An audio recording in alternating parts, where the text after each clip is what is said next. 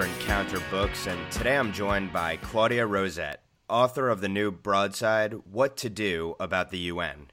Ms. Rosett is an award-winning journalist who has reported over the past 3 decades from Asia, the former Soviet Union, Latin America, and the Middle East. She's widely credited with groundbreaking reporting on the United Nations, the topic of this book, and its dealings with despotic regimes.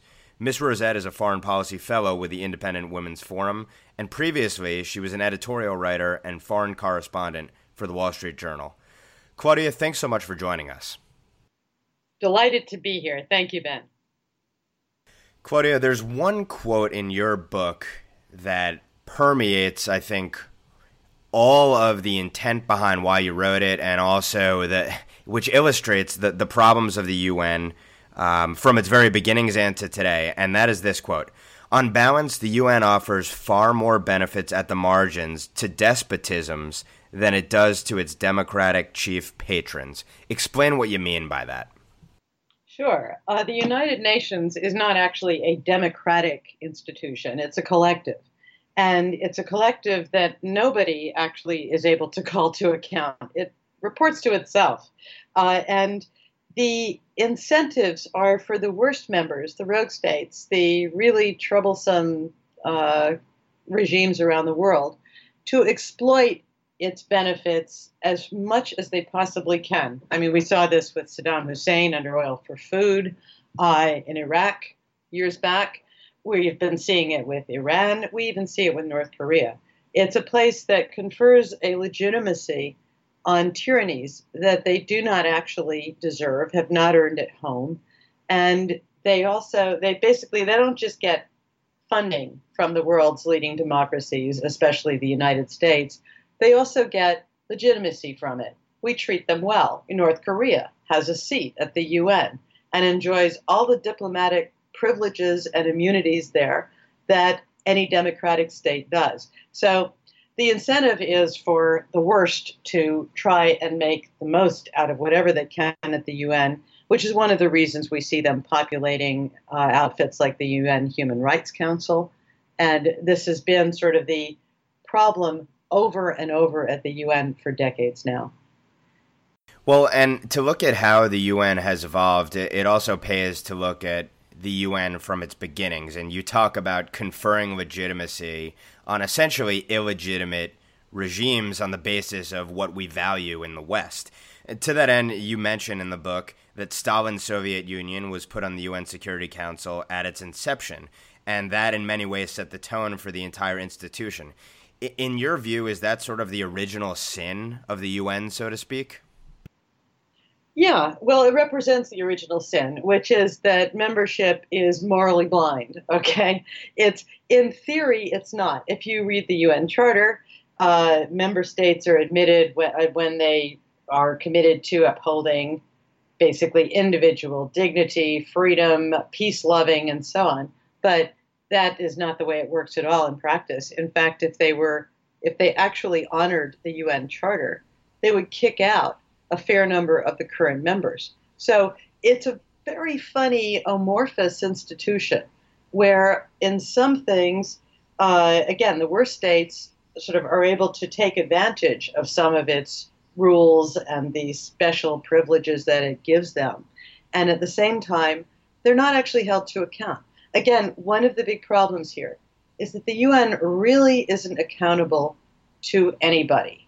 It's a vehicle for whoever is able to try to steer it. And the trouble is, the greatest incentive to try to steer it belongs to the worst members of the UN. One of the institutions within the UN that you mention reflecting this is the UN Commission on Human Rights. Tell us a little bit about the UNHCR's record. Yeah, this has been one of the great farcical committees for ages. The original committee or commission or council was the Commission on Human Rights, which was set up in 1946 to try to weave together this international fabric of humanitarian law and, uphold human rights. This became this incredible magnet for every human rights abuser at the UN, because what they were trying to do was not weave the fabric of human rights, but actually redefine the entire process. It was very Orwellian. It still is, such that they themselves were cast as honoring human rights, even as they crushed, oppressed, destroyed their own people. This became such a farce. By 2003, the council was just populated by, crammed with dictatorships, chaired by Gaddafi's Libya, and focused obsessively, as happens at the UN over and over, on condemning Israel, okay, specifically Israel. Others were sort of got a pass. This was finally dissolved in what was supposed to be a reform in 2006, and the UN set up. It became so embarrassing, even the UN couldn't let it keep going. So it was dissolved, and the UN then created the current Human Rights Council, which has become just as bad, because again, it's a problem of incentives and the actual structure and rules of the UN. Once again, Russia, China routinely get seats, so does Cuba, and it's become, yet again, a council that is focused primarily on condemning Israel, and welcomes to seats countries that are known abusers of human rights. And you end up once again with something where it completely inverts the purpose. What's supposed to be a council dedicated to defending human rights, which is a very important thing to do, becomes a place where, as on Animal Farm, nothing means what it actually is supposed to mean. And they come away with, countries come away, such as China, come away with this stamp of member of the Human Rights Council, able to pronounce on other countries, and they're not actually held to account, but they can say, we sit on the Human Rights Council. It's extremely perverse, and it actually does a terrible disservice to real victims of human rights abuses. And as our listeners know, of course, this is in keeping with the idea that government institutions and bills, for example, are often inaptly named. They often reflect one thing and in practice illustrate another. One particular element of your book that I found interesting was your discussion of UNICEF, which people think of as doing good as a charitable institution.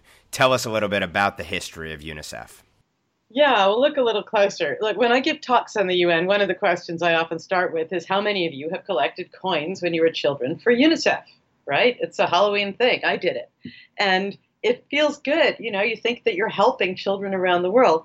Well, if you look a little closer at the actual UN agency, UNICEF, it has a 36-member board, which oversees its operations, makes the policy decisions, is its governing board. And among the members currently, one that just jumps out at me is Iran, which is distinguished for, among other things, leading the world in juvenile executions. Do you really want them on the board of UNICEF, the UN's children's agency?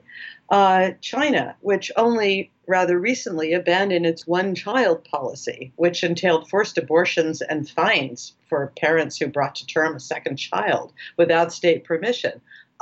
That's very UN. I also, some years back, was browsing the UNICEF site late at night, as one does, and came across on their Iran webpage a solicitation for donations to UNICEF in Gaza. And they were asking people in Iran to donate money to a bank that happened to be under UN and US sanctions for its connections to Iran's nuclear and missile programs. And I called up UNICEF and said, what exactly is going on with this? Because you're bankrolling children in Gaza, which is run by the terrorist group Hamas, and you're soliciting money from Iran, which is the world's leading state sponsor of terrorism, according to the United States, and you're running the donations through a bank that has been blacklisted, sanctioned for its role in Iran's proliferation programs. Is this a good idea? To which they said, we don't divulge confidential information. There's nothing to worry about. We're not going to share this with you. Anyway, that's the sort of thing where at the UN, because they have privileges and immunities, they can do it. And you really can't do anything about it. If any private group tried that, certainly a private group under U.S. jurisdiction, it is likely that somebody would have gone to prison. But the UN gets to do it. And, you know, it's it's virtually impossible to do anything about. Anyway, this was, you were asking me about UNICEF. That is an anecdote about the UN Children's Agency. So children are sort of the poster, literally the poster children. But if you actually start looking at the operations, it is just full of dictatorships that abuse children and their parents horribly. And if you then dig further into its financial practices, they become sometimes profoundly troubling. Since you mention the financial practices, that provides a great segue into my next question, which is, what is the Cash for Kim, quote-unquote, scandal? Oh, that was quite a, that was a lulu. That was in 2007. The UN has a lot of offices in North Korea, a totalitarian state run by the Kim dynasty dictatorship since Stalin installed them in the 1940s. And the UN has a whole raft of operations and programs there, which are coordinated through its flagship agency, the UN Development Program, or UNDP. Well, a whistleblower came forward to the U.S. From the UNDP office in Pyongyang to say that, among other things, they were the UNDP was giving money to the North Korean government and was keeping counterfeit U.S. banknotes in its office safe, which is not a good promising sign. The U.S. mission began digging into this and discovered there was a whole raft of terrible things that had been going on. The UN Development Program was making use of its diplomatic immunities and privileges to import into North Korea dual-use items for use by the North Korean government, meaning items that could be repurposed for weapons programs.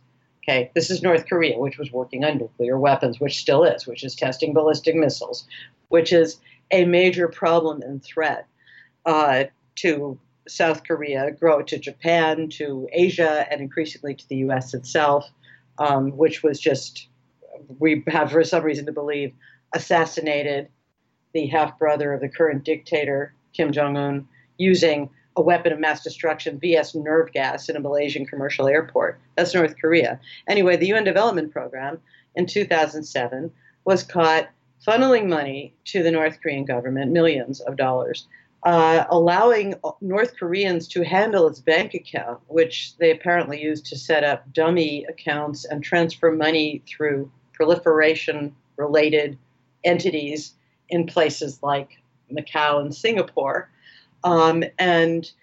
also was, in fact, yes, keeping counterfeit U.S. $100 banknotes in his office safe. While this was going on, North Korea was sitting on the governing board of the UN Development Program, which was flying North Korea's representatives to New York business class to sit at its board meetings. That was a classic UN operation. This became known as the Cash for Kim scandal. When it first surfaced, then Secretary General Ban Ki-moon said that there should be a worldwide independent audit of all UN operations to try and make sure that nothing more like this would happen. Within days, he backed off that promise. It never took place. They shut down the UN Development Program office for a little while in Pyongyang. Then they reopened it. Nobody at the UN was actually punished. And it hangs out there as this appalling window on the kind of problems that will arise with the UN, especially when it becomes, as it too often does, complicit with the dictatorships where it is trying to operate in the name of relief. So you lay out in this broadside essentially a parade of horribles. You talk about the UN being an unaccountable, a corrupt institution, one that, as we discussed earlier, confers legitimacy upon illegitimate human rights abusing regimes. You even write that the UN closely resembles a neo-colonial empire. What benefits, if any, in your view, does the UN provide to the United States and the Western world more broadly? Very little. Look, there is a use for a talking shop that actually does have it serves a purpose to have a place where envoys of the best and the worst can all sit down together and talk.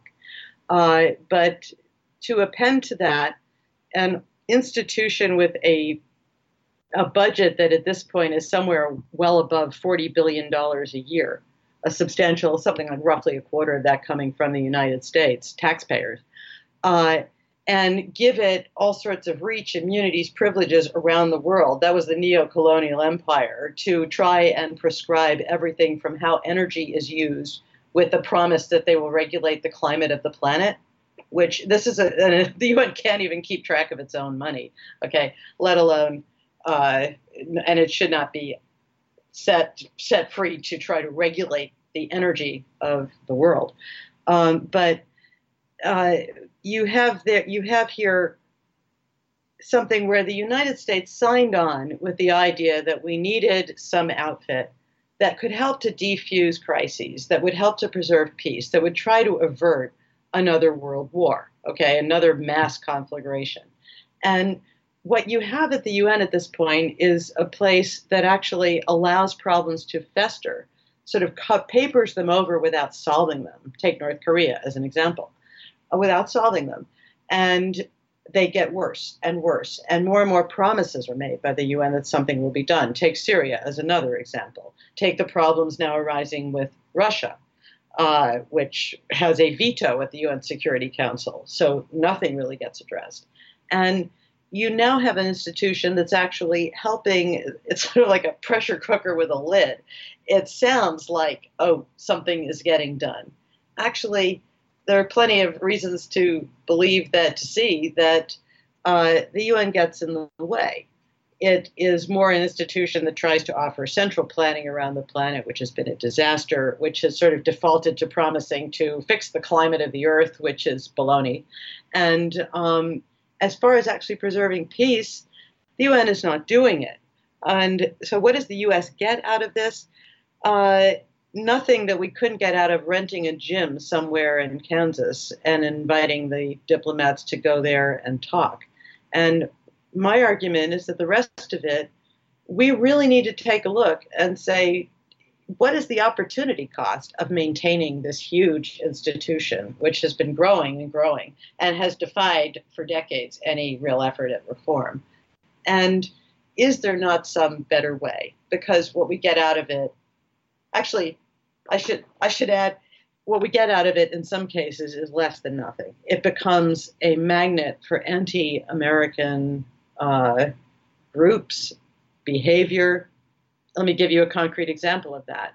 The biggest voting bloc in the second largest voting bloc in the General Assembly is the Non-Aligned Movement, 120 members. That's 119 member states plus the Palestinian Authority. There are 193 member states at the UN, so this is a large portion of the membership. What countries have chaired this Non-Aligned Movement? Well, right now it's Venezuela, which is a basket case. Before that, it was Iran.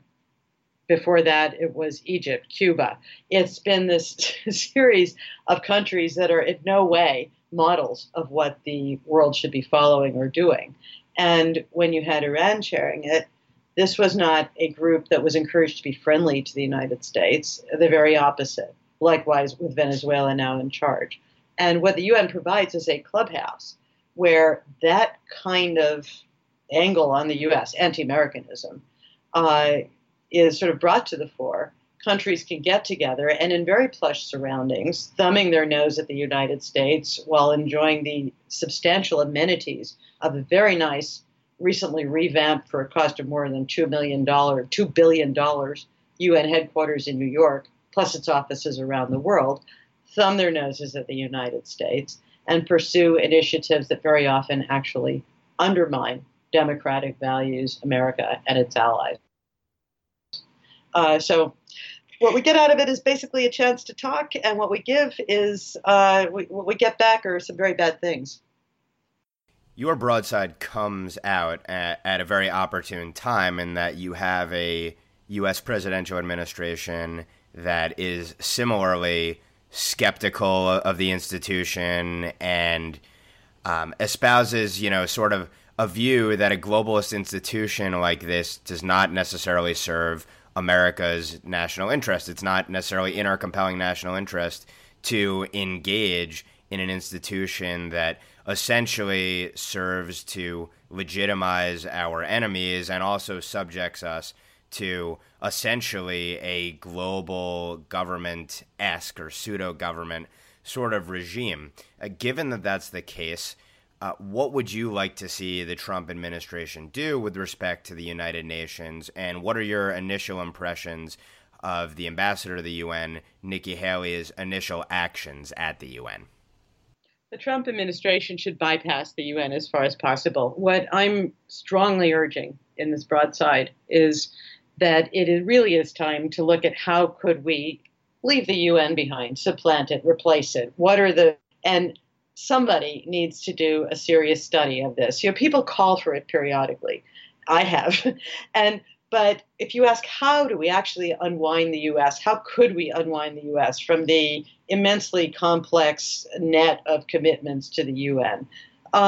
That's a question that I really haven't seen addressed by people who understand how these things work, and I think it needs to be. Let's ask the question, you know, how could we do it? And the case for doing it, I think, is extremely strong. That's what I've tried to argue in this broadside. What the Trump administration could do is don't default to the UN as the place for international crisis. You know, we've just seen North Korea is right now testing ballistic missiles and creating yet more trouble. And Ambassador Haley came out and gave a very strong statement on North Korea. I applaud her for it. But we have been watching the UN do this for years. It's now 11 years since the UN began imposing sanctions on North Korea for its missile and nuclear programs. And North Korea at this point has conducted 5 nuclear tests, scores of ballistic missile tests, and carries right on. The UN, it's a ritual. The UN condemns them, North Korea proceeds. The UN puts on sanctions, North Korea proceeds. And so Ambassador Haley is doing very well, I think, with what she's got to work with. I think she's also been terrific on the question of support for Israel, of things that President Obama was turning into a real mess at the UN. But there's a limit to how far any of this can be taken at the UN. Anything that gets done at the UN Security Council has to have the assent of Russia and China, which gives you a sort of very limited area in which to maneuver. And what the Trump administration, I think, needs to be doing is looking for ways to work around the UN, to make coalitions that don't rely on the UN, to actually ask not what is the structure of the UN dating back to the days of Stalin and Truman in 1945, but what are the needs of the 21st century? What is it that really is in America's interest? And how do we deal with the rapidly rising threats that come after 8 years in which President Obama basically deferred and defaulted to the United Nations over and over, the result being growing threats on every side, from China, from Russia, from Iran, from North Korea, and countries that are now trying to figure out how to maneuver because U.S. leadership really fell by the wayside for some years there. So for Ambassador Haley, it's difficult to try to dispense with the UN while working within the UN. Okay, and I think that she's been walking a difficult line so far very well. But what the Trump administration more broadly should do, I hope they will, we have yet to see, is try to go around the UN, is ask, how can we do this without the UN? Is ask not what is it we owe to the UN, but what is it we owe to the United States? And the way that the private sector could help them, the pundits, the commentators, the analysts, is it would be of great benefit to have some serious attention given to the question of how do we supplant the UN? It is outdated, it is dangerous, it gets ever bigger, it is utterly resistant to reform. It's been tried over and over again. Is there not some way to move beyond this and find something that relies more on actual U.S. interests, on actual competition? What you hear over and over about the UN is it may be imperfect, but it's all we've got.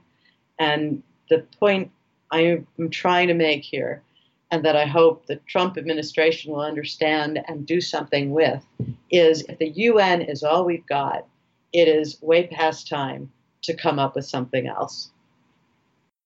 The name of the broadside is What to Do About the UN, and we've been speaking with its author, Claudia Rosett. Claudia, thanks so much for speaking with us today. Yeah, it's a great pleasure. Thank you. For more from Encounter Books, visit us at encounterbooks.com and follow us on Facebook and Twitter.